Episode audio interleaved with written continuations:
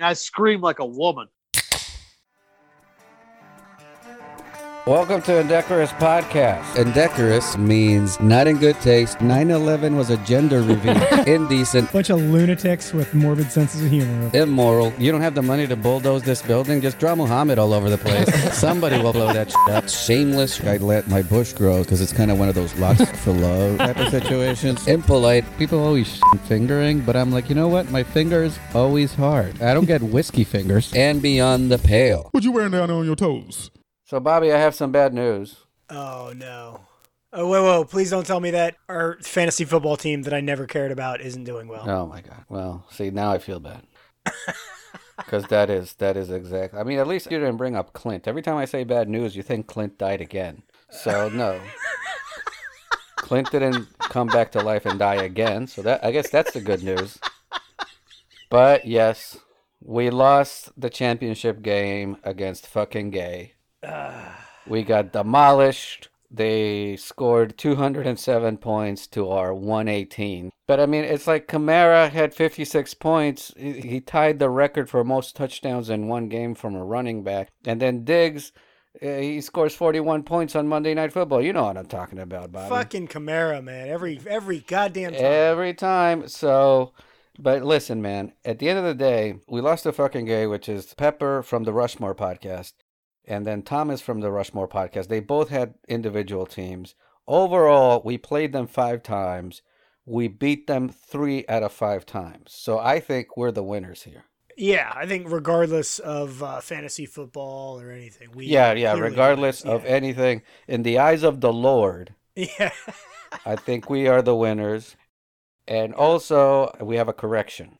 Wait, you're telling me we've spoken something that wasn't true on this podcast? Well, it's actually not us. For once, it was the guest. Oh, okay. I thought you were gonna say Ian. I, I for sure was gonna bet on Ian. Oh yeah, yeah, for sure. Ian's got a, I think he's got an unbeaten record on corrections. But it's actually, I'm not gonna, uh, I'm not gonna. This is not. Uh, I'm gonna throw shade. I'm not trying to sh- throw throw shade because, I, I've never used that phrase in my life. well, I'm, it sounds like you haven't either. That was the first time, wasn't it? well, I'm 30, dude. I'm like 10 years younger than you are, so I'm hipper.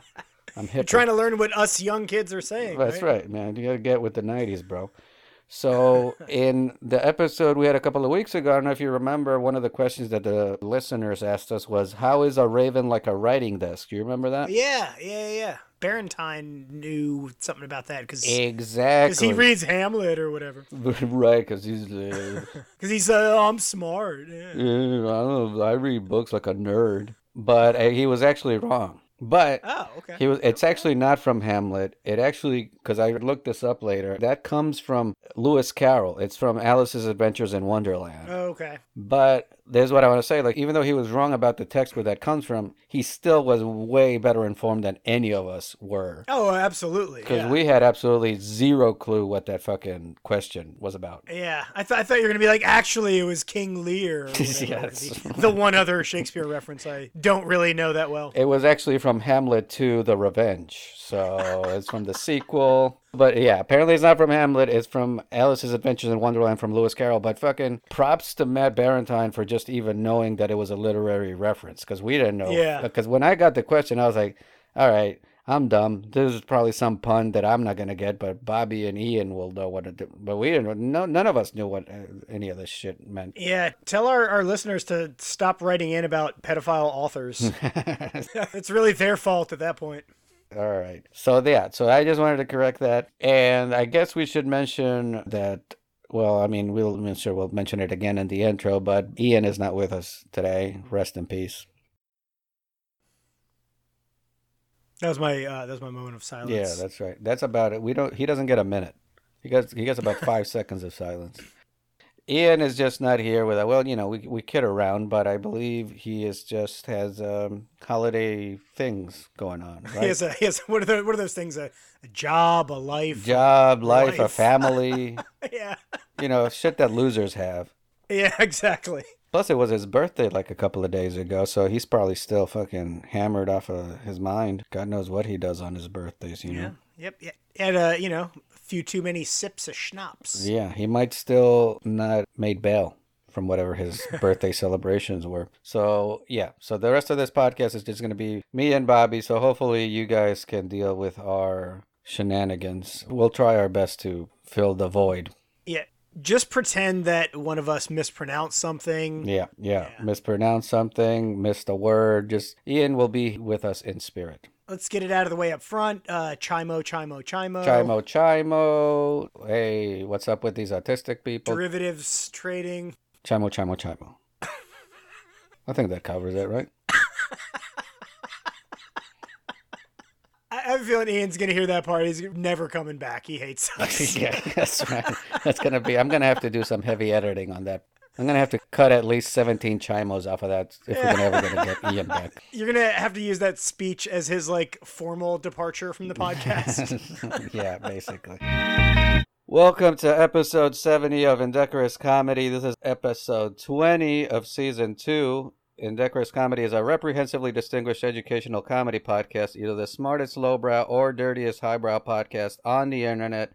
I'm your host, Carlos Valencia. In front of me here we have Bobby D. Yo, And behind me, we have no one because Ian is not here. Did he tell you, Bobby, where he is? I, I just always figure he's in his balcony watching his neighbor masturbate. I was gonna say I, I suspect they've got something going on. Yeah, because, you know, it's almost the new year and, you know, he likes to celebrate. Yeah, you know you can only watch so much before you just invite yourself over, right? That's right, yeah. That's you got to meet your neighbors. I mean, at least again. I imagine Ian, by law, has to introduce himself to his neighbors anyway. this Well, today we'll be answering listener questions, talking about indecorous news, and we'll be diving deep into indecorous crazy musician stage antics. That's the best way I could word that. and we'll close it all out with indecorous Montana state laws. It's a state I've never actually been to. I've been there. Oh, have you? Yeah, I worked there. Yeah. Well, no kidding. Okay. that's our guest, Doug Canny, everybody. How you guys doing? Good, man. So you've been to Montana? Yeah, when I first started doing stand up, I was so terrible that I couldn't get work anywhere. And Tribble Run gave me a tour. Oh, sweet, man. So uh yeah. That's great. So 2011 was my first real tour. I'd been doing it for about 2 years. I was featuring and when you would go out there, they would give you 28 days. wow, holy shit. Oh shit. And it would start in Sioux Falls, South Dakota, and it would end right outside of Portland or in Richlands, Washington. In one of those two places it would end. I did Richland once. I Uh, Jokers.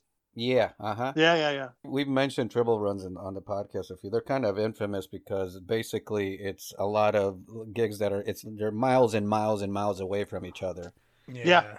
The second week of the tours that I did, the Tuesday, Wednesday, and Thursday were 14 hours away from each other. Holy Yeah. shit. Yeah, it's I didn't do very many because it's just it was so fucking far away from me that I just but the one that I did was super cush because I did started and ended in the same city, which was great because I could Oh, that's just- wonderful. yeah, like I think it was like Spokane. Yeah. And so I flew into Spokane, and then the headliner I was I was featuring. So the headliner he drove up, so we just drove his car around, and then I just flew back from from Spokane because that's where the tour ended. So it, it fucking worked out great. But the really hardcore ones are like the ones that you fucking were just describing, where it says like, all right, this gig is over.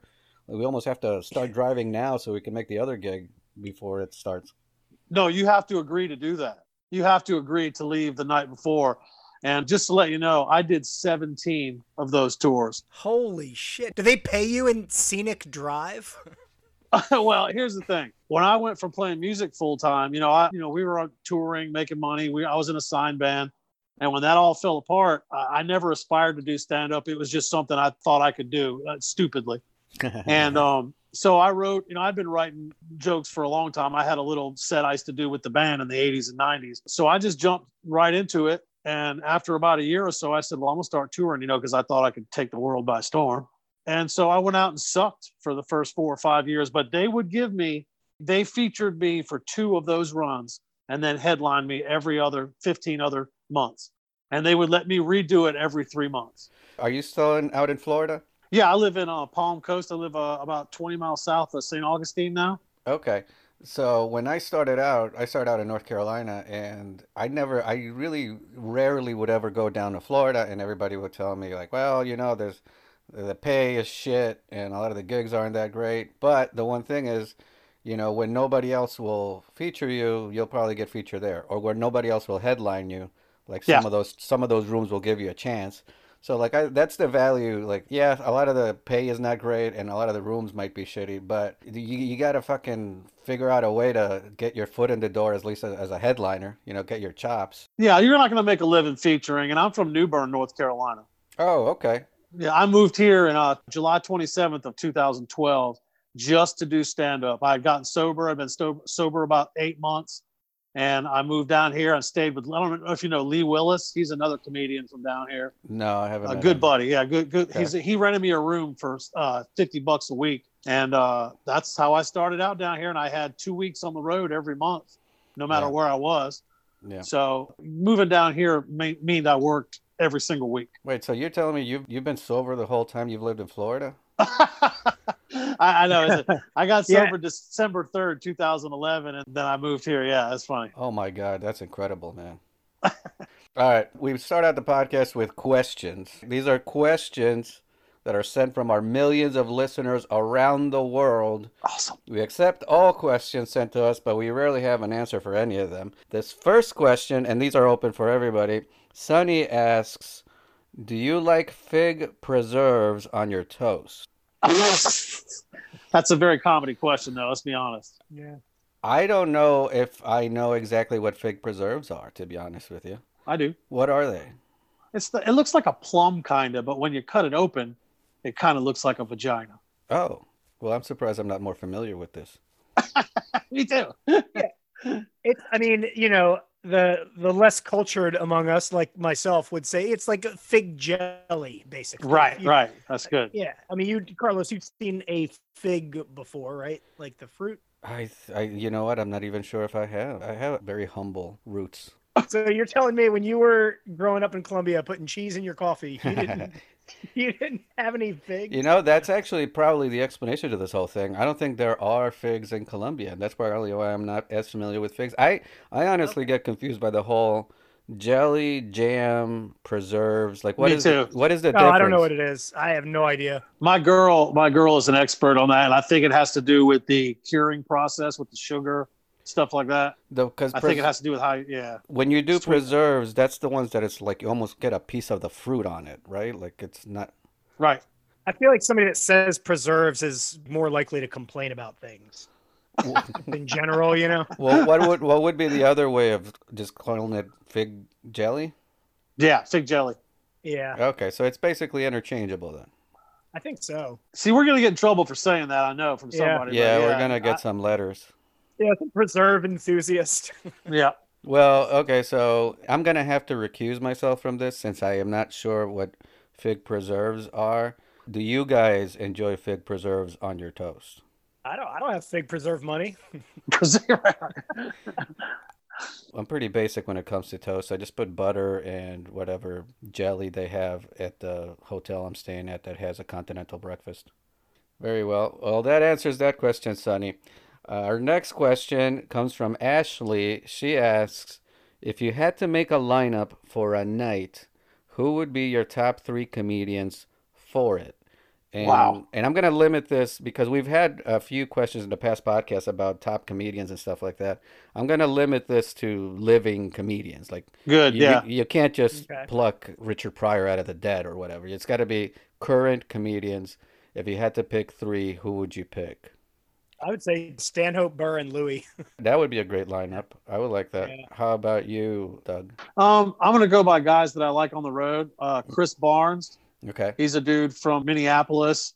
Uh, I met him when I first started. He just absolutely took the house down, hmm and I know him now. We're friends, and, and he's just got the best attitude of any comic I've ever met. And he's killer. Yeah. Uh, and then I'd say probably number two is Danny Bevins. I've worked with him a oh bunch yeah, of times. Danny's Danny's great. He does. A, I don't know if he's still doing it, but he was doing a kind of like a video thing with Tom Simmons for a minute. Yeah, Tom's a good guy. I've worked with him too. Danny and I have done a lot of shows together. Awesome. When I first met him, uh, we did a horrible, horrible, horrible outdoor gig together. and I just met the guy, and he came up to me and said, "Hey, man," he said, "You did all your time, and you didn't stop." And he said, uh, "I appreciate that." So that's how we became friends. And I say the last one I probably have to say is uh, uh, Bill Burr. Yeah. I mean, I'm just gonna say that because he's you Have know, him close it out. Yeah. yeah, right, exactly. We'll all open. He's just he's got that style that you know it was hard for him to start. When he's, I mean, when I see guys like that, I just try to think about when they started, Yeah. and you know it had to be hard for him. Yeah, that dude has been ballsy for a long time. I mean, because he used to do black rooms and just, Yeah. just like Yeah. straight up fucking didn't give a fuck and kill in black rooms and shit. Like that's that's one of the ultimate tests of how ballsy you are as a comedian. It's like, all right, you're you're pretty ballsy just in regular crowds, but can you go into a black room and still fucking be as brazen as you've been everywhere else? Yeah, urban rooms. Yeah, I worked at an urban room in Jacksonville for a year as an employee, and let me tell you what, it was tough. Yeah, dude. To answer this question, I actually I'm glad you mentioned some road guys because as I thought about it, if I was just gonna pick like three comics that are amazing that are, are some of my favorites, then I probably would go kind of like with Bobby's thing, where like Stanhope and Attell and Burr or Louis C.K. I actually I love Norm Macdonald too. But then, Yeah. but on the other side of that, if I wanted to be on the show, I would probably pick like three guys that are good friends of mine. Like, and I was just thinking about this the other day. Like, I would love to do some shows with Junior Stopka and Andy Andrist and Brett Erickson, just because they're guys that I've known for a long time, and I know we get along. So it would just be a fun. Overall, it would be a fun experience for me, as well as how hilarious they are as performers. I get that. Yep. All right. Our third question here comes from Kristen as our final question. Why are musicians irresistible to women? This is straight up for you, bro, because I can't play anything. I can't play for shit. I love music, but I can't play anything. I guess I'm the only musician here. Well, you know, I toured and played full time for over 30 years. And, um, you know, we toured with some big bands. We were never famous or anything. But I think, honestly, when I was shallow and partying and doing all that kind of stuff with girls and stuff, I think musicians go out of their way to be desirable for girls because I think that most of them think that's part of the job. And once I, you know, really fell in love with my instrument and everything, I found that that's the biggest distraction to make you not a good player Yeah. is to get fucked up and get laid and every when I was on the road with the band with a with a cover band, Yeah. If you got up with a different girl in each city, you'd get a rep and even the musicians wouldn't like. it. So you you didn't sport fuck as much as I mean, I was never famous, so you know, I, I don't know what they do, but So you're saying you're saying that these musicians, because the way that this is phrased, I mean, I'm just phrasing it exactly how it was sent to me. The way this question is phrased is like it makes it sound like if you're a musician, chicks are gonna dig you regardless of you trying or not. But you're saying that guys would go out of their way to try even harder. oh yeah, I mean there was I've been in bands before that had fat girl night and rich girl night and they were we were jerks. We were shallow assholes and I have no idea. You're gonna have to explain those terms because I don't know what fat girl night or sh- shallow. who could night- pull the biggest girl out of the club? Oh wow, really? Yeah, who could pull the richest chick? Who you know, we, we were stupid. We were jerks and Are you like looking? Are you comparing financial statements before fucking her? you could do, you could check them out. We were all watch freaks, and you know any chick that came Okay. in wearing a tag and nice jewelry, you know she had money. It was it was stupid, man. Like I said, I, I'm not proud of it at all, but I think I think girls are just attracted to guys that play music because they think it's arty farty. I don't know. I- I, I think it has to do with the the instrument thing, probably. I think there's a little bit of, I mean, there's got to be a little bit of overlap with comedy though as well, where it's just like the fact that you're on stage and like the center of attention. You Yep. know, to- That's I a mean, good not- point. I mean, there's obviously got to be some talent involved as well, but Yeah, I think that's a big part of it. Is like even if you're not super famous, you're famous in that room. yeah, Right. In whatever venue it is that you're performing at, you are likely to be the most famous person in that venue because you were just on stage, everybody was looking at you. And hopefully if you didn't suck, then you know, all the more people are more wanting to hang out with you just in general. Absolutely. even if it's just dudes that want to have a drink or just chill or whatever the fuck. And then with women, I think they're going to be more attracted to somebody. And also it's a thing that not many people can do. I mean, at least with the arts, it's it's not a career choice that very many people follow. So not everybody, especially with comedy. I mean, I, I I think that it's very rare that you meet like I know a lot of people that have been to at least a concert or gone to see music at some point. yeah. I still know a lot of people that have never been to a comedy show in their lives. That's a good point. That's yeah, yeah. And you know, I'll tell you what too. That from being a musician all my life, there's a lot more musicians out there than there are comedians. I mean, when you go out to a party or you're at somebody's house or some friends, and they're, it's easy to go, oh hey, that guy plays drums. That guy plays. You don't go to a party, a bunch of people you don't know, and they go, hey, you know, Tom over there, he's a comedian. Right. You don't hear that. You know? right. Yeah. So I think that adds to it as far as with stand up is concerned. But I do th- agree, though, that musicians definitely get more tail. All right, we're going to move on to our second segment of the night. This is Indecorous News. This is the segment where we highlight the most important news happening across the United States and all over the world. After you listen to this segment, you will never have to listen to another newscast ever again in your entire life. Cool. Yeah, buddy. Bobby, you can start us off with this first story. All right. Finnish man ordered by court to pay alimony for a child resulting from his wife cheating with another man. The Helsinki Court of Appeal has upheld the verdict given by the district court that a man has to pay alimony for a child which is not biologically his and was the result of his wife cheating on him with another man. Now, there's a lot more to this story. There's a few more paragraphs to it, but I'm hoping this turns out better than because right now it just sounds like absolute horseshit to me. Yeah. Like I don't know, I don't know exactly how this is gonna get turned around. Yeah, like not only is this not okay, I kind of feel like in those scenarios that you know are out there, and uh, 23andMe is working hard to uncover, but in situations where somebody has been paying to raise a kid that isn't theirs their entire life, they should be able to sue to recoup some of that money. Oh yeah, totally. You guys know Carl LaBove? I've heard the name. Oh yeah, I forgot all about that story. Yeah, I worked with him, dude. When that first happened, I was on the road in Texas with him when it first happened. When you know the child support thing. Oh really? Yeah, we did a week together, and he was in bad shape, buddy. I don't doubt it. Yeah, he was upset. Bobby, you know that story? No, no, what happened? It was well, you probably know the story better than I did, Doug. Yeah, what what happened was Carl had he had some serious child support payments for his daughter, and uh, his daughter's like I don't know 8, 20, 22 now, and he had a lot of arrears. And what arrears is, it means if you don't pay your child support on time, it builds up. Yeah. And once the kid's 18, you still owe that money. So what happened was, is I guess she had a blood test or something. Then and they checked and they said, you know, with your blood type and your wife's blood type, there's no way this child is yours. And he was like, well, wait a minute. She's been my kid for 21 years now. And it turned out it's Sam Kinison's kid. That's right. I did. Yeah. Yeah, and then a club owner got in touch with him, and he told me. I mean, I'm gonna leave out the gory details, but he told me that there was a club owner that walked in on him one time when Carl was on stage. It was in Sam's heyday, and he was opening for Sam, and they were backstage, and he walked in on Kinison and his wife, and never told him. Mm. Wow. Wait, Kinison and LaBove's wife. Yeah, I mean, caught him like in the deal.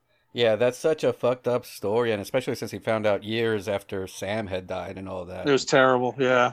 Can Can I request that you go ahead and add back in those gory details? Uh, from what I hear, she was looking out the back. There was a balcony at the stage, and there's a little window where you could actually look out where the people in the audience couldn't see, but the person on stage could.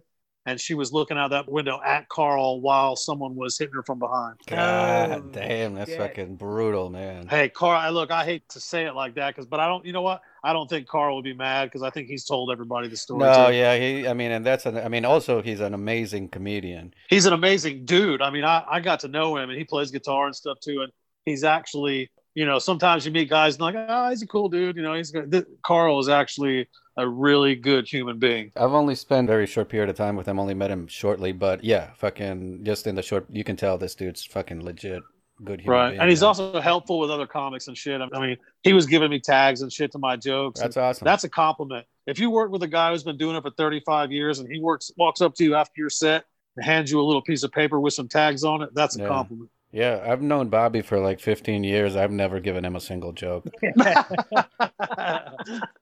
I just, I just like, don't ever do this again, Bobby. All right. Well, here's more to this story. The man's wife had given birth to the child in 2014, but it was only two years later that he found out that he was not the biological father of the child. This resulted in the couple's divorce, and the man applied for abolishment of paternity, which was not granted.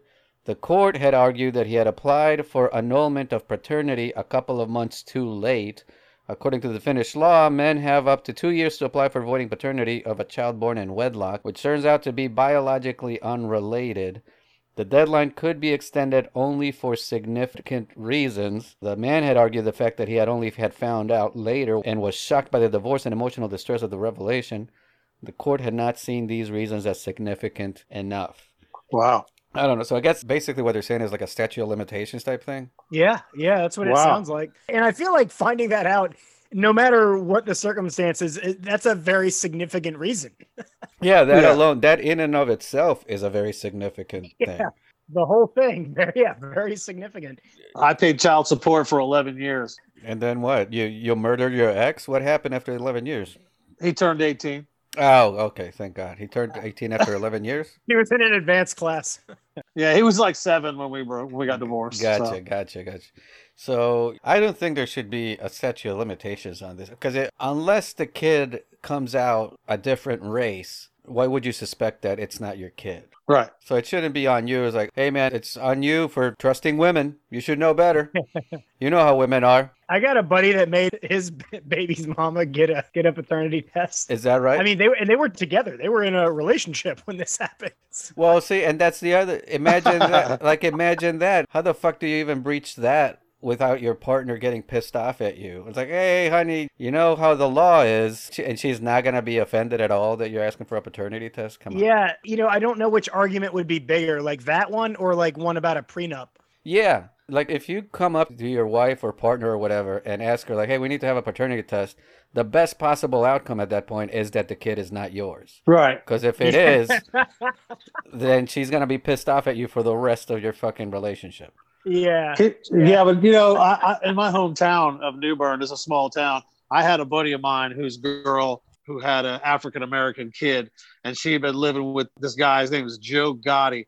He's an Italian dude, and he's from New York. No, you really Joe Gotti's Italian. And well, check. Here's the funny part. The reason I tell you he's Italian is because his mom and dad were from New York, and they were going to retire in North Carolina too. Well, he, he, you know, he told them, you know, my girlfriend's pregnant. My girlfriend's pregnant. Well, they came down for the birth, and when the baby was born, the baby was obviously of color. And you should have heard them in the hospital with that New York accent. What are you talking about? That ain't my fucking kid. That fucking Muliani.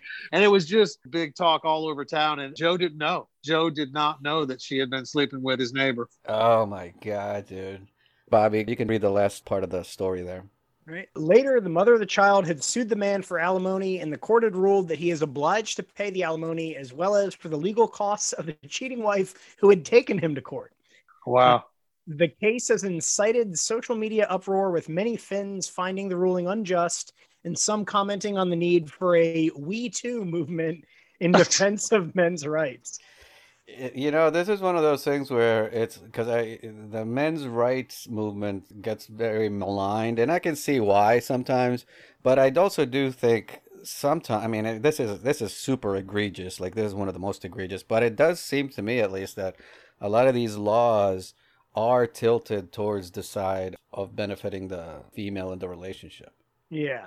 Well, there was a uh, there was some insurance company CEO that found uh, like on a computer or something. He found a bunch of emails or something between his wife and the guy she was having an affair with Mhm. that had been going on for a long time, and he's like heartbroken, and he's just like, I thought this person loved me, and they end up getting a divorce, and she takes him for she ends up taking him for half of what he was worth, and she was the one that fucked the whole thing up, you know. Yeah, and then so you hear these stories, I'm like, all right, there's got to be something has to be done about this. And this is just fucking gone overboard too much on one side, you know? Well, women, you know, you have to look at it too, to be, and I'm not trying to be Mr. Women Live here, but women have been treated like shit for 3,000 years. I mean, there's, Oh yeah. you, you know, I don't believe in God or anything, but in the Bible, it even talks about treating your wife shitty, Yeah, you know? So, I mean, just 40 years ago, you could get a chick pregnant and moved 100 miles away and they'd never find you. yeah. So I mean, how many women have been saddled with two, three, four, five kids, and the dude just say, "Hey, you know what? I'm 36. I want to play golf and sport fuck. So bye." Yeah, You know. So Yeah. I mean, Is that what "Make America Great Again" is about? I, yeah, I reckon because that, yeah, it- Carlos knows my. yeah. He knows my stance on that. I, he and I are, are aligned and all that, and that's pretty much what Trump stood for. Was That was the whole thing about even before he was president when he came out with that slogan. I was like, "Make America Great." What are you are you talking about? Like yeah. when slavery was still a thing? Is that Right, what you're, right. that, that's when Yeah. th- those are the days you want to go back to? How far back to greatness are we going exactly? right. yeah. Yeah, but you're right. If you were going to take a ledger of how many times women have been fucked over over men, then yeah, fucking women have been fucked over exponentially more than dudes. But then you do hear these stories, and it's still like, all right, that's this still Yeah, it's still not right. Yeah. it's still not right. But yeah, I absolutely agree that women have definitely had it worse throughout time. Yeah, it's like when women fuck guys over, it's expensive. When guys fuck women over, it's deadly. yeah, Life yeah. altering, detrimental. Yeah, yeah. Yeah. yeah. All right, we're gonna go to this next story. This actually, I just heard about this story today. I mean, the episodes we record in advance, so by the time this airs, it, it'll be a, maybe a week or two. But I just heard about this today. I'll start the headline. It says Alec Baldwin's wife, Hilaria Baldwin, accused of lying about being from Spain after admitting she was born in Boston. Have you guys heard of this story? No, rich people suck. Yeah, all right, I'll get into it. The 36 year old yoga slash wellness expert reacted to a tweet over the weekend which said, quote, You have to admire Hilaria Baldwin's commitment to her decade long grift where she impersonates a Spanish person, unquote. However, it sparked a firestorm of resurfaced clips and interviews where Hilaria seems to unequivocally say she's from Spain and moved to the United States for college. All right, so Bobby, you can give us more information here. Internet sleuthing alleged that Baldwin's real name is actually Hillary Hayward Thomas and that she grew up in Massachusetts. Former classmates came forward as one tweeted, I went to high school with her, genuinely lovely person, I recall, but fully a white girl from Cambridge. Another said, I went to high school with her. She was perfectly nice and serious about ballroom dancing. Her name was indeed Hillary Wa- uh, Hayward Thomas, and she did not have her current accent. I believe she and her brother Jeremy, also nice, grew up in Boston and were white people. yeah. wow. Yeah, not only is she not from Spain, she's got one of the whitest fucking sounding names I've ever heard. Hillary Hayward Thomas Right, right. Yeah. from Cambridge, Massachusetts. Like, it doesn't get more white than this, but apparently that was a thing she's been. I didn't know anything about this lady. I know Alec Baldwin. I don't know who he was married to. I don't. I don't really ever care for celebrity marriages or relationships. But apparently, this woman for a long time has been not only claiming she's from Spain, but actually doing an accent, like when she does interviews and shit. You see, this is what this is now. The internet sucks about a lot of stuff, but this is what I love about our current state of affairs in this freaking country. Nowadays, if you're a bullshit artist and you've been lying your ass off all your life, you will get caught. And I just had a, I just recently went through some shit like this with one of my old friends that says he's a uh, combat veteran from Desert Storm and he's freaking two years older than me. And uh, and look, I and I had to I had to call him out on it. You know, it blows my mind, and I, I agree with you. I'm glad that we're in an age where this shit can get verified. Yeah. And bullshit artists, especially if, if they're in the public eye, can very easily somebody's gonna fucking call them out. little lies too, man. It's like some people, and I even I even have some friends who I talk to. Now, now that I'm getting a little older, I, I remember what they said. I even have friends that tell little bullshit lies all their life, and then by the time they're 50, they were on the space shuttle. You know? right, right. I and and the thing is, it blows my mind that these people think they are gonna get away with it. Right. Like, what, like, why would you even make this shit up, dude? It's like, especially knowing what we know now that we're in this era where people can actually verify shit. Yeah. Well, in some cases, you get elected, Carlos. Well, yeah, that's true. yeah, that's true. Sometimes it pays What do you think? What do you? I mean, now that we're, I mean, I hate to change the subject, but what do you think about Trump? What do you think he's done to the fabric of morality when it comes to honesty? Because you know, I'll be honest with you, man. When I quit drinking and I got drugs and all that stuff, I got off of it. I got to a point where I just I couldn't lie to anybody else, man. I'd lied so much about my what I did and you know with alcohol and drugs and shit and lying to my family and I just got to a point where I couldn't do it anymore. What do you think Trump has done I to the populace lying every time he opens his mouth? I think the thing is, it's hard to. I mean, there is no way to put it in numbers, like how much he's affected people's views about whether it's okay to lie or not. I mean, there's no way to measure that. But I do what he has done that is, I think, very much uh, uh, visible, and you can you can see it just in any time that you check Twitter or Facebook, is that he has exposed how little so many people care care about truth Right. Yeah. it's exposed how a lot of people are willing to look the other way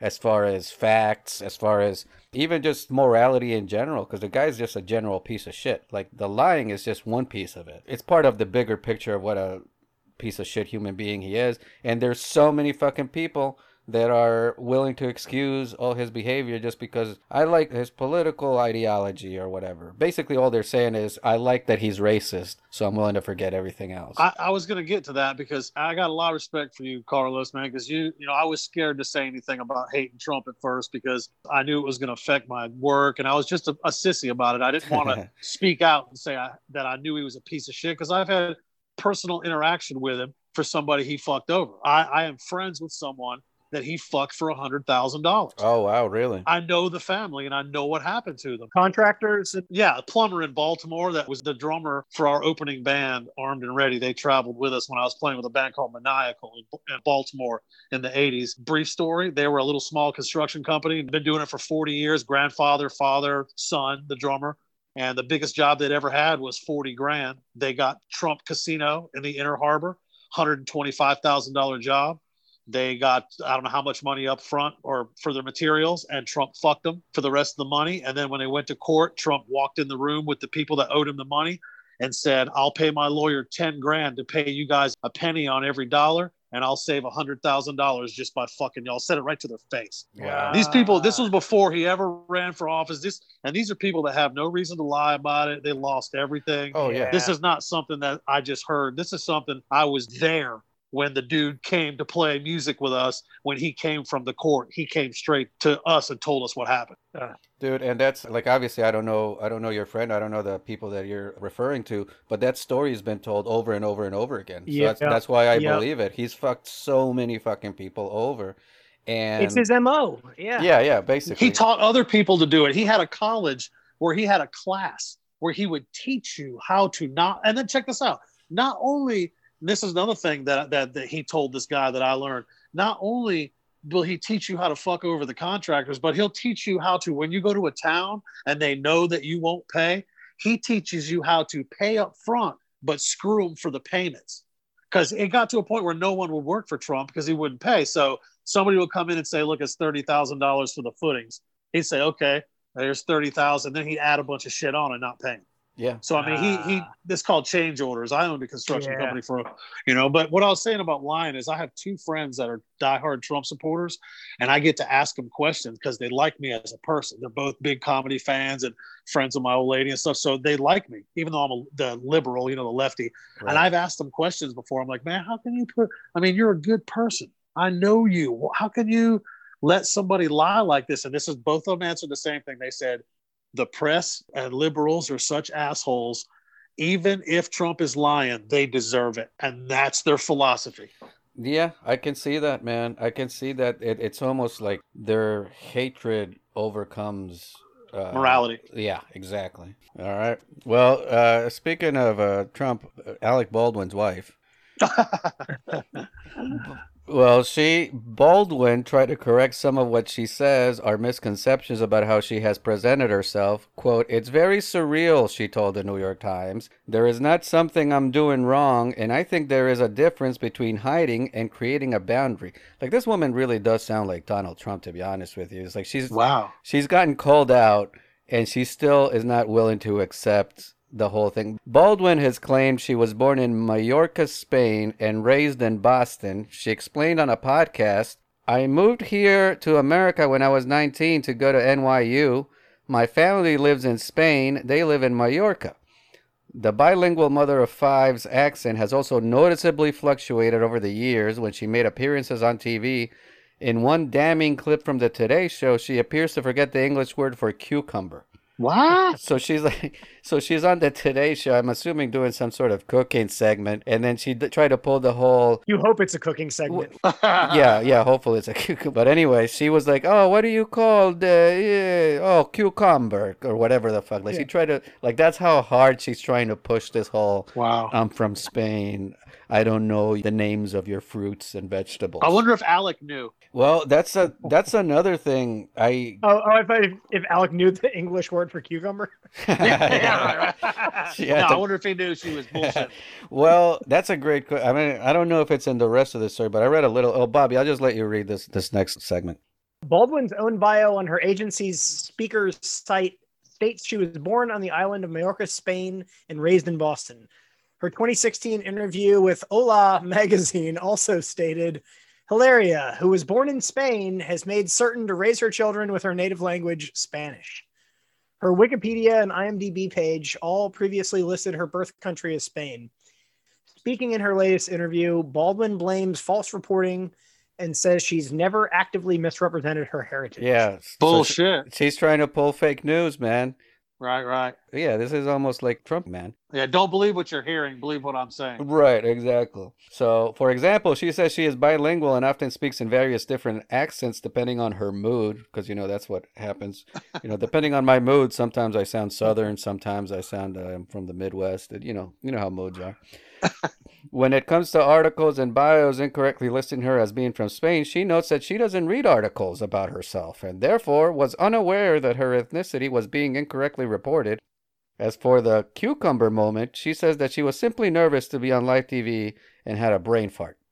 Okay. So yeah, that that that's all that was. She she you know she knew cucumber. She just had a brain fart. It wasn't her trying to play up that she was actually from Spain. Sometimes when I'm really tired, I sound like I'm from Russia. Right. Sometimes I sound like I'm from New York. So yeah, I get it. Yeah, same here, man. Same here. Sometimes I'm from Boston. Sometimes I'm from LA. Who knows? Hey, how you doing, huh? Right. Honestly, if she wanted to turn this whole thing around, she could just be like, "Yeah, you know, you're right. Uh, I suffer from mental illness. I'd like to bring awareness to that mental illness." And who then is going to criticize her at that point? Yeah, that's right. You just Yeah. twisted on them. Oh, so you're gonna make fun of my mental illness? You're being ableist. Yeah, yeah, yeah. So, Exactly. so she concluded her interview by saying she does not agree with accusations of cultural appropriation, given that Spanish culture is and has been a part of her life since she was a child, regardless of where she was born. Quote, this has been a part of my whole life, she explained, and I can't make it go away just because some people don't understand it. So it's not her fault, it's our fault. right. That's yeah. We just don't understand her. the funniest part about this whole thing is that nobody would even be talking about this if she weren't Alec Baldwin's wife. That's true. Yeah, that's true. Like it, it wouldn't have even come up. It would have just been that lady that pretends she was born in Spain. What about that chick that said she was? Remember the chick that with the curly hair? That Rachel Dolezal. yeah, that was. I mean, she got. I saw that interview for the very first time. The one that outed her. I saw that like yesterday for the very first Oh. time. Oh It was the, the one the, the one where they're asking her and she's like, well, I don't. What? I don't. What? what? Yeah. Don't-" not only not only did she trick people, didn't she become like the local president of the NAACP or something? Yeah, she she teaches like a class on African American history in a college, and I think she won an award of like African American women of le- leadership women or something. Yeah, Yeah, I was reading about this story, and that's one of the people that got brought up is that woman that you know, she was like, "Oh, I just, uh, you know, I identify as a African American. Meanwhile, she's just like a white girl from Wisconsin or wherever Right. the fuck she was from. And so same here. And actually, to answer, I, I didn't know if it was in the rest of this script, but apparently Alec Baldwin, there's clips of him on like Letterman or, or like late night shows where he's like, well, you know, my wife, she's from Spain, and uh, and then when he does a impression of her, he does it with a accent, no, Spanish. So like, if he knows he's playing along with this ruse, or he just doesn't, you know, we're talking about dudes fucking raising kids that weren't theirs. This guy's got even fucking played for the ethnicity of his wife. That, that's fucking insane. you know what? You're you're probably right. He probably didn't know. That that is insane. dude. Like, yeah, yeah. Actually, you know Yeah. what? If he didn't know, he probably wouldn't admit to it, right? That would be even more embarrassing. Well, here's the first question: Is she hot? Yeah, I think so. Well, if she's hot, then who? you- Dude, come on. Alec Baldwin is sixty something years old. She's probably thirty eight. She's hot. He's probably like, I don't care if you're from Zaire. you know? right? Yeah, you can Not be. that Zaire is wrong. No, but you can be where any country you want to be, baby. That's fine. Yeah, you're Yeah. smoking. You can be from Delaware. I don't give a shit. Yeah, that's true. Like I don't give a fuck what accent you make. You're fucking me. Like I'm not gonna. You're, you know, I don't care what accent you have while you're sucking my dick. Right. It doesn't really matter. yeah. I don't care where that mouth is from. I know where it's going.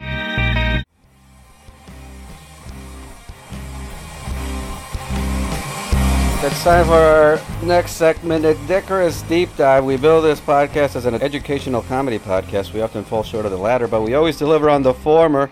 This week we'll be talking about the indecorous history of crazy musician stage antics. That's the best way I could describe it. This is it's actually right up your alley, Doug. This is stories of musicians doing crazy shit on stage.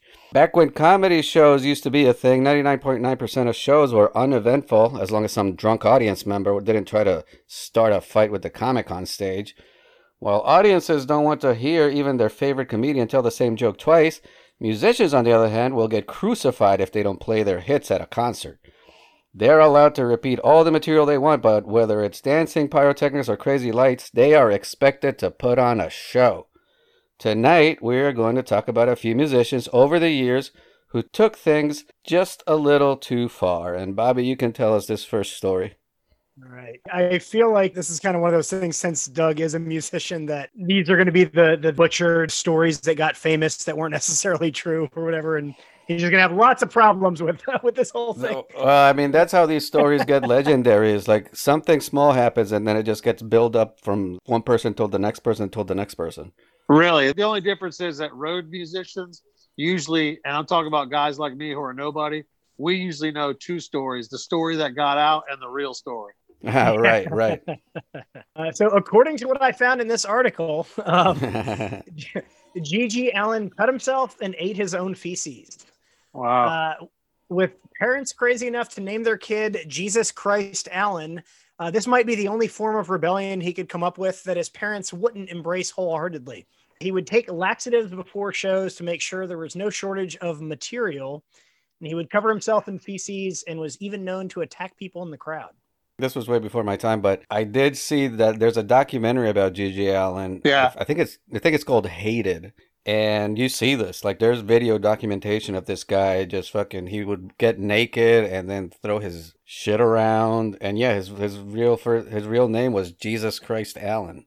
Yeah, I know a little bit about him. I, I was always a kind of a closet punker when I was because I went to music school for classical and I played blues and stuff. Mm-hmm. So I mean, I always liked a little bit. He actually was mentally ill. I mean, of course, throwing shit around makes you crazy, but I mean, he was actually schizophrenic and he didn't take his medicine, and that's just what I heard from some people that knew him. And I uh, believe it. yeah, he's just crazy. In the documentary too, they show him he liked to visit.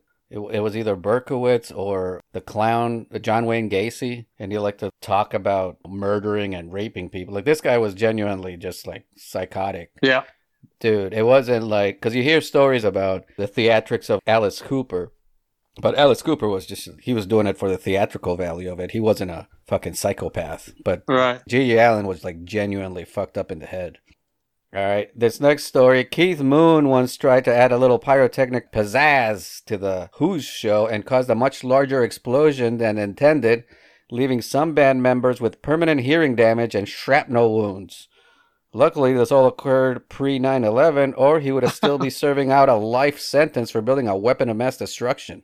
Never heard of this one. So he just went overboard with the pyrotechnics at the concert?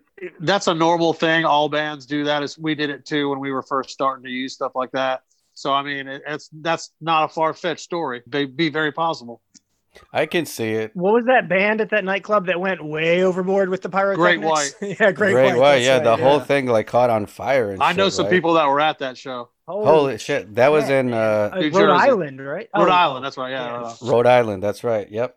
CMC is the booking agent. I think that booked that gig, and they were the same one that booked Corella Deville and a couple of the bands I was in. So yeah, they Oh, they shit. yeah, bad stuff. I can see, and I can also see. I mean, well, Keith Moon is uh, infamously he was a madman, so I can see it being like, ah, you know what'd be fun? Let's just fucking Right. really ramp this shit up, and you know, it's all fun and games until the whole fucking thing catches on fire. Yeah, and 103 people die. I think it Well, was. Well, and with the with the, I mean, I don't know if you can blame one incident on it, but I do know that Pete Townshend has hearing issues now. But I mean that that also I imagine can happen from doing loud concerts for fucking decades. yeah, Yeah, we all do. We I have it too. We we were 116 decibels on stage for 20 years. Oh shit. Yeah, So there's problems. it's got to take its toll. Yeah. Yeah. So I mean, I'm sure this didn't help the whole fucking big explosion shit, but also decades of doing loud music will fucking Right. do that shit to you. All right, Bobby, you can do this next one. Before it became everybody's favorite wet market soup, Ozzy Osbourne famously bit off the head of a bat on stage. Supposedly, somebody just threw it on stage. So I'm going to come out and say that bringing a bat to a concert is at least 49% as weird as biting its head off. At least in Ozzy's defense, he claimed he thought it was fake. Yeah, I was never, of course, on Ozzy's level. We all knew Jeffrey Wielandt, Zakk. That's who that is. is. He was in a band from New Jersey's The Zoo, and they played the Okay. same circuit we did back then. But uh, the thing with Ozzy that blows my mind is Ozzy hated Americans. Really? Uh, my only my only experience with Ozzy was in Fayetteville, North Carolina. I got backstage. Uh, we're just a couple of guys that are, you know, a couple of musicians backstage milling around trying to see famous people. And Ozzy walked in his bus. We were six feet away. He looked right at me, right in my eyes, and flipped me the bird. Stuck his Jesus. hand right out in front of me.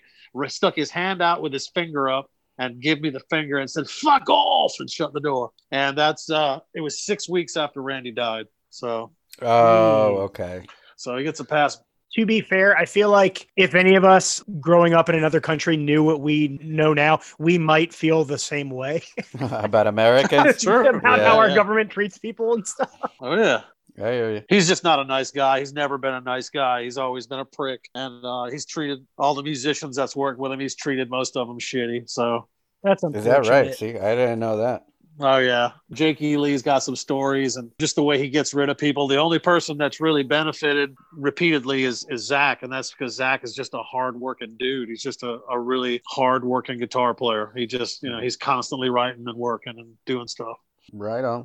Well, this next story, this actually, I think this guy lives in Florida now. Iggy Pop.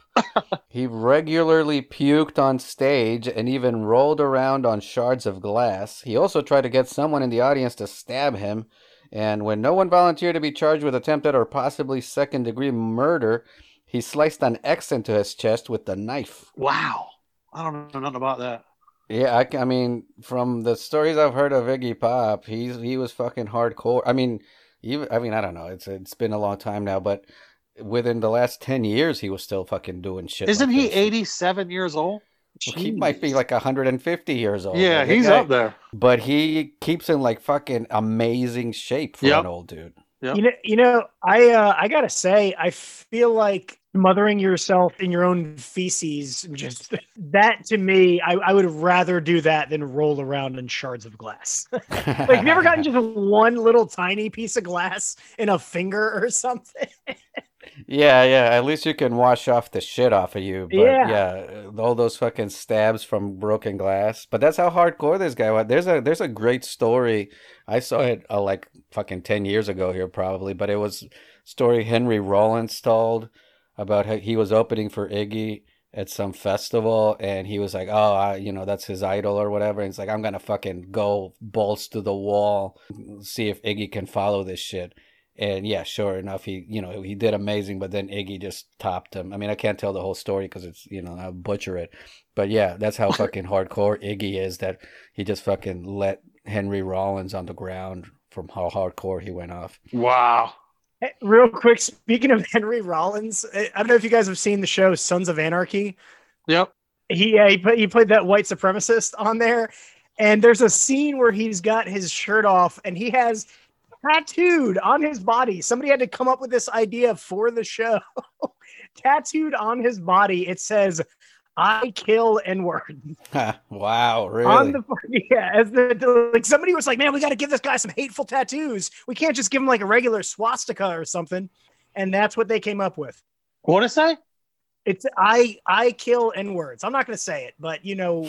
Oh, oh, oh. yeah, use your imagination. Yeah. Sorry, I didn't hear that last part. Yeah. Wow. Okay, yeah. Doug is trying to get you canceled, Bobby. No, he wants no, to no, hear no, you no. say that word. Sorry. It'd be cool if you just legitimately didn't know what the n word was. uh, Bobby, you can do this next one. right. Um, I actually I haven't. My ignorance shining through. I don't know who this guy is, but uh, Oh, I don't know either. uh, Greg Puciato Puciato defecated in a bag and threw it into the crowd. So these are different things. They're not all related here. They're just like yeah, they're like small fragments. Like, a little one-liner. Do you know who Greg Puciato is, I, Doug? I do not. I, I've never. I don't. I don't. The name doesn't sound familiar. I don't know. And, uh, Yeah. Bobby wrote this, and he wants to throw us all off with these. He's doing it. Yeah, he's just making up names at this point. yeah, yeah. I, I, I haven't heard of any of these people except for yeah. Well, the first two. Okay. Uh, Lord Worm got his nickname from eating worms on stage. Nice.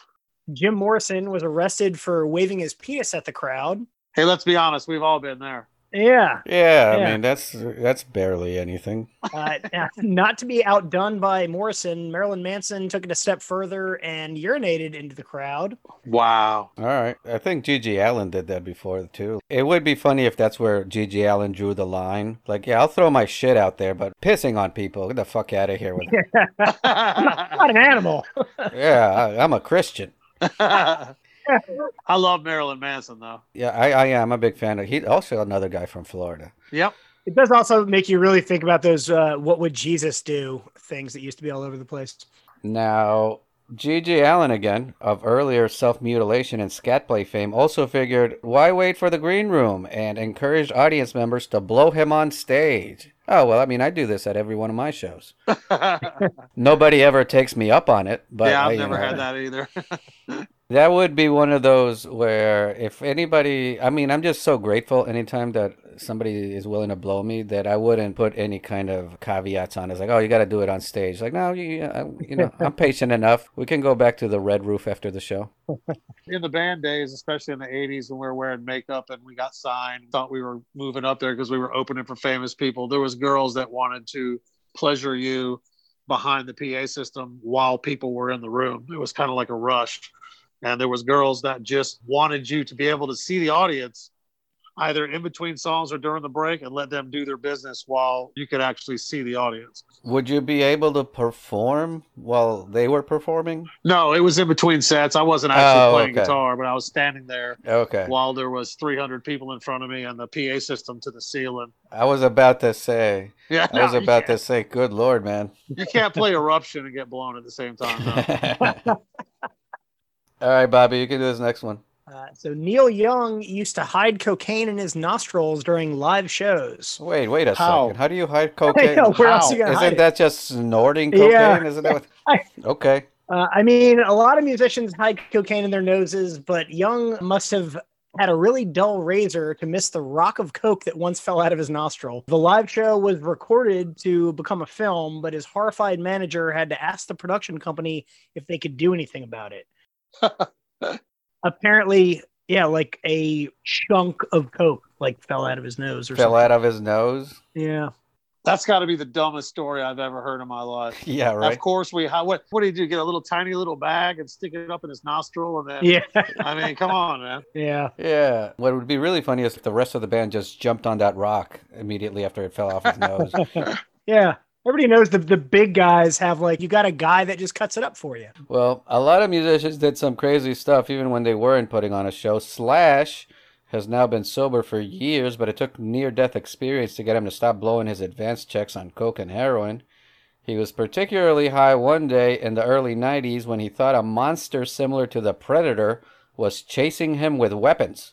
In an effort to escape, he ran around naked through an Arizona golf resort, smashed a glass door, took a nearby maid as a body shield, and hid behind a lawnmower. it's funny that he thought that's what was going to save him from the predator was a fucking lawnmower. Maybe he thought it was a really advanced weapon, you know? Must have been a John Deere.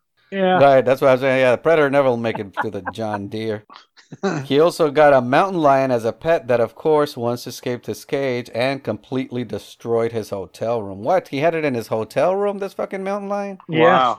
Hey, you don't Good travel Lord. without you're gonna just travel without your mountain lion? Get the fuck out. Yeah, this is my emotional support mountain lion. I heard he used to get his buddies. He'd have like, uh, and I heard Mitch Hedberg did this too. But uh, I heard that Slash would have like four or five guys, and he'd say, "Here's fifty grand a piece. Bring me back whatever you can find." Wow. And they would come back with two keys of coke, and wow. a pound of weed, and ecstasy, and ludes, and whatever he wanted. I mean, I heard that about him. I've never met Slash or anything, but I've heard he was a crazy one. I would also think that's a good way of never seeing somebody again is giving them $50,000. He didn't care. He didn't care. That Mitch Hedberg was the same way. Yeah, Kenny Smith's brother used to take Mitch's card, and Mitch would say, "Bring me back anything." And he'd go take his card, take five thousand out of it, go spend it, and come back and do all the drugs with Mitch all night long. yeah. Holy shit. I remember hearing a story years ago about, I mean, I heard it from the guy, you know, that was, that was in, in it telling it, uh, but he, Mitch was playing at the club that weekend. So he saw Mitch go into the bathroom So he went into the next stall and like audibly did some coke, you know, so that to get Mitch to like ask him. And then, you know, sure enough, they became friends and he brought him on the road with him and stuff. yeah, that's a lovely story. Yeah, I got a Mitch was dead by the time I started doing comedy, but I was such a drunk that when I first started doing stand up, I'd call his mother, Oh wow. Mary, in Minneapolis. She would talk to me twice a month for about three years. And she'd tell me to hang in there, told me all kinds of stories. And she was just the sweetest lady. She passed away about three years ago. Oh wow. Oh man. Yeah, she was really sweet to me, man. I mean, she she would literally call me back. I mean, a lot of comics called her and talked to her. I, I got her number from another comic. So See, that's a Mitch is another. He, he was originally from Minneapolis, but he spent a lot of time in Florida when he was starting out. he actually, you know, I'm a house comic at Coconuts Comedy Club in St. Pete Beach, Uh-huh. and he actually lived there. I stayed in his room at Bob's house, and he was a house comic at Coconuts for two years. Wow, that's shit. wow, that's cool, man. Yeah, I know, I'm the same. I actually the year that I started doing stand up is the year that Mitch died. I actually I had tickets to see him. Like as soon as I found out he was going to be in town, I bought him like 2 3 months in advance. And he died like a month or two later. So I never Oh, got no. to see. Yeah. I was trying to get tickets to that to that show. Yeah, and he died like two weeks later. Yeah. That happened to me with Randy Rhoads. I bought my tickets, and a week later he died. Wow, dude. All right, well, we're going to go to our last segment of the podcast. This is Indecorous Laws. Every week, or whenever we feel like, we highlight some of the oddest laws in different states of the United States. Most of these were real laws, at least at some point. Some of them have since been repealed, and others are sadly still on the books. This week, we are doing Montana. And Bobby, you can do this first one. If you start performing on stage, you are committing to finishing that performance on stage. You can't abandon it mid song. The law states that no entertainer or performer, whether male or female, shall be permitted to leave such platform or area while entertaining or performing. That's a trip. That's pretty hardcore. I don't know why they felt the need to say whether you're male or female. I don't know why. Like people were gonna assume, like, well, you know, women they change their minds all. They're so moody, you can let them go. But no, but That's yeah. actually a union thing because I was in uh, ASCAP for about 14 years, and mm-hmm. that's actually a union thing. I've seen that before. really. So it's Yeah. like, so it, oh, so it's because you can't fuck the the people that are setting up the stage and all that shit. Yeah, if you if you're doing a show and you get halfway through and stop, that's you're breaching contract because you're hired to entertain, and that's from start to finish. Yeah. So if you get through halfway through a song and stop, you're in breach.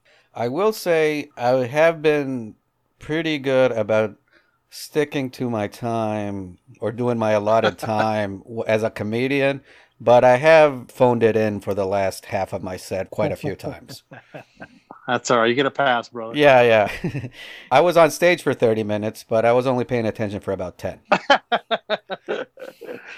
All right, this next law is driving animals onto a railroad track with intent to injure the train can result in a fine. The fine can be up to $50,000.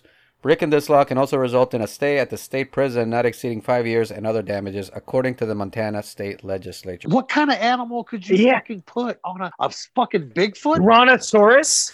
yeah. Yeah, an Indian elephant. I mean, what could stop a train? That's what I'm saying. Is like that's what I like about this law. Is like apparently they don't give a fuck about the animal. So just don't stop the train. right, right. This isn't a cruelty to animals law. It's like fucking don't stop our fucking train. Yeah. We paid a lot of money for this train. Leave it alone.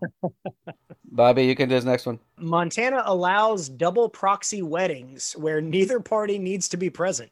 Yeah, Oh shit, that's terrible. we did. Uh, I forget what state because we do. There's a recurring segment. So we did a state. It might have been Texas, but where they allow proxy weddings, where it's like somebody else can stand for you if you can't be at the wedding. So like some dude that you know can be like, oh yeah, I'm here on behalf of Doug. But apparently here, neither one of the two has to be. You can just have two fucking people just stand in for you. You could prank the shit out of somebody like that. Yeah, no shit, right? See, the only time I've ever heard of a proxy wedding was on the show Oz, and that's because one of the people was in fucking In prison. prison. Oh, is that when like the dude had to be the wife or something? Yeah, it's like Jefferson King. or I don't. Re- I don't remember the names. I've seen the show, but I don't remember the names. I wonder if that's another thing. Like, does it have to be a female standing in for the bride, or could it just have two dudes? well, nowadays, you know, it could be anything. Yeah, it's all fucked up nowadays. Yeah, yeah. yeah no That's why we need to make America great again. Yeah. Right, right. Good callback. All right, I'll do this last one. In Montana, it is unlawful to raise, sell, or give away rats except as food for reptiles, birds of prey, or both. That's understandable because they've fucking reproduce like you wouldn't believe. Yeah, that is true though. But I, I also like and listen, I, I am not a fan of rodents. Like I I watched this movie when I was about five years old about this giant rat that terrorized a guy's apartment.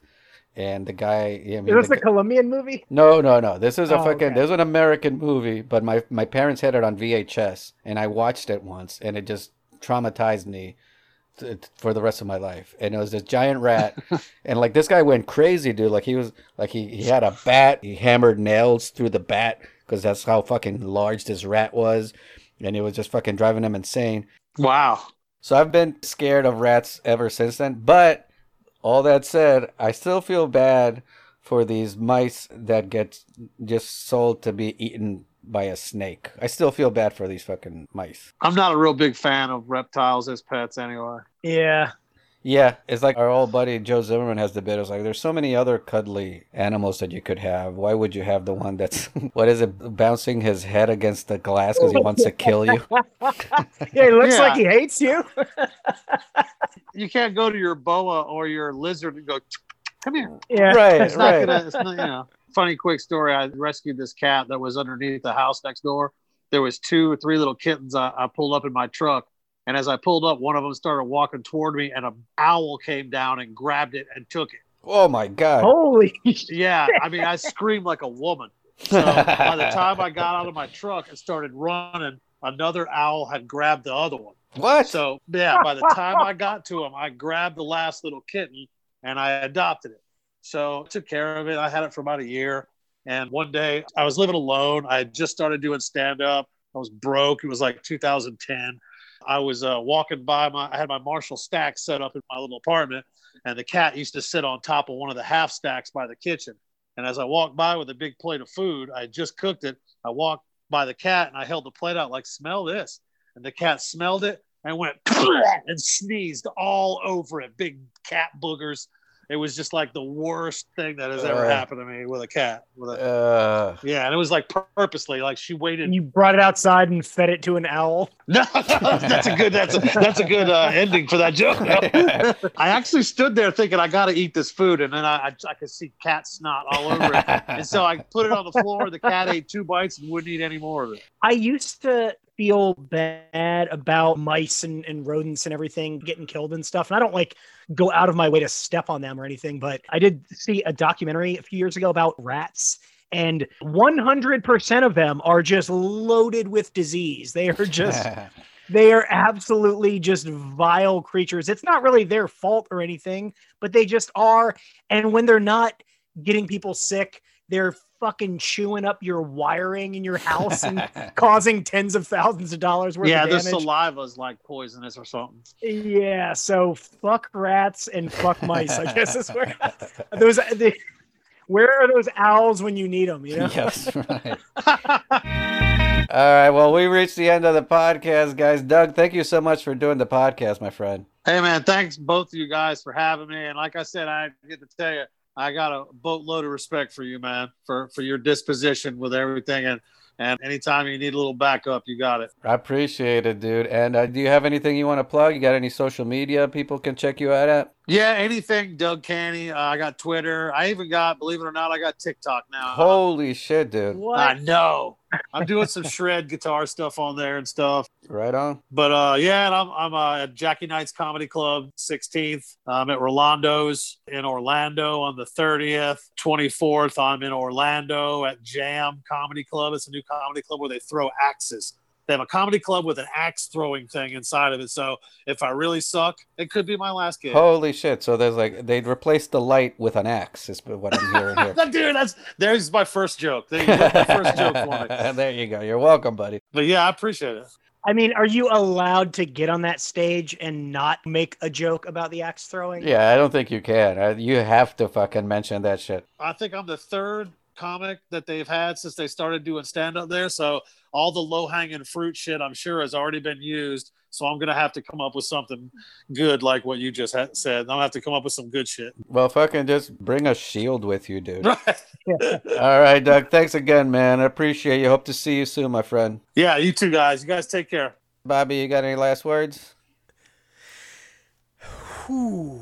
Uh, Oh, I like it. You mixed it up right there. That was a that's like a spicy sigh. I almost forgot, man. I was gonna text you earlier and tell you to remind me, but I didn't want to ruin the magic of it or anything. hmm But the HVAC company that is coming to do some work for me is called Get Air Done. Oh my God, is that real? Is that that is absolutely true?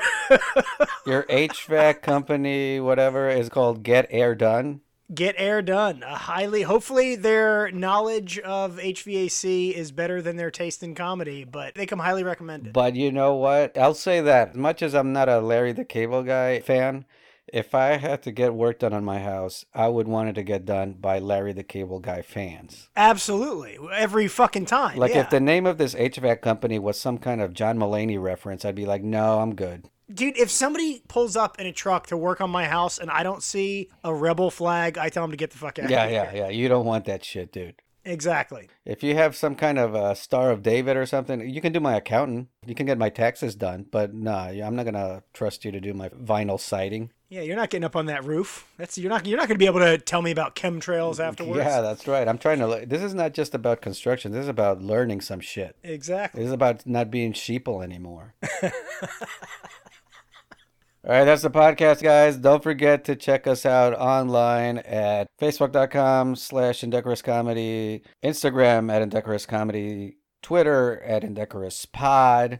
We also have a TikTok that I still haven't checked out because I don't have. Do you have TikTok, Bobby? Do you think I have to? No, I don't. I mean, I just I'm I'm obligated to ask that question contractually. Yeah, I'm I'm behind the times. I'm behind the times too, but apparently we have a TikTok that Ian is handling. Maybe that's what he's doing. That's why he's not on the podcast, is because he's so consumed with TikTok right now. yeah, that's what Ian needs: more interaction with children. That's yeah, exactly, absolutely. So check us out on that, and most importantly of all, Patreon. If you want to support us monetarily, you can check out our Patreon at patreon.com slash indecorous comedy and support us online. And if you can't afford that, then just tell a friend. Yep. Tell a friend to check us out. If you like the podcast, tell them to listen to the podcast. We need all the listeners we can get. And how do you spell indecorous, Bobby? That's I N D E C O R O U S. I N D E C O R O U S. That is correct. So check us out online, guys. Thank you for listening. Walk your cat. Walk your cat.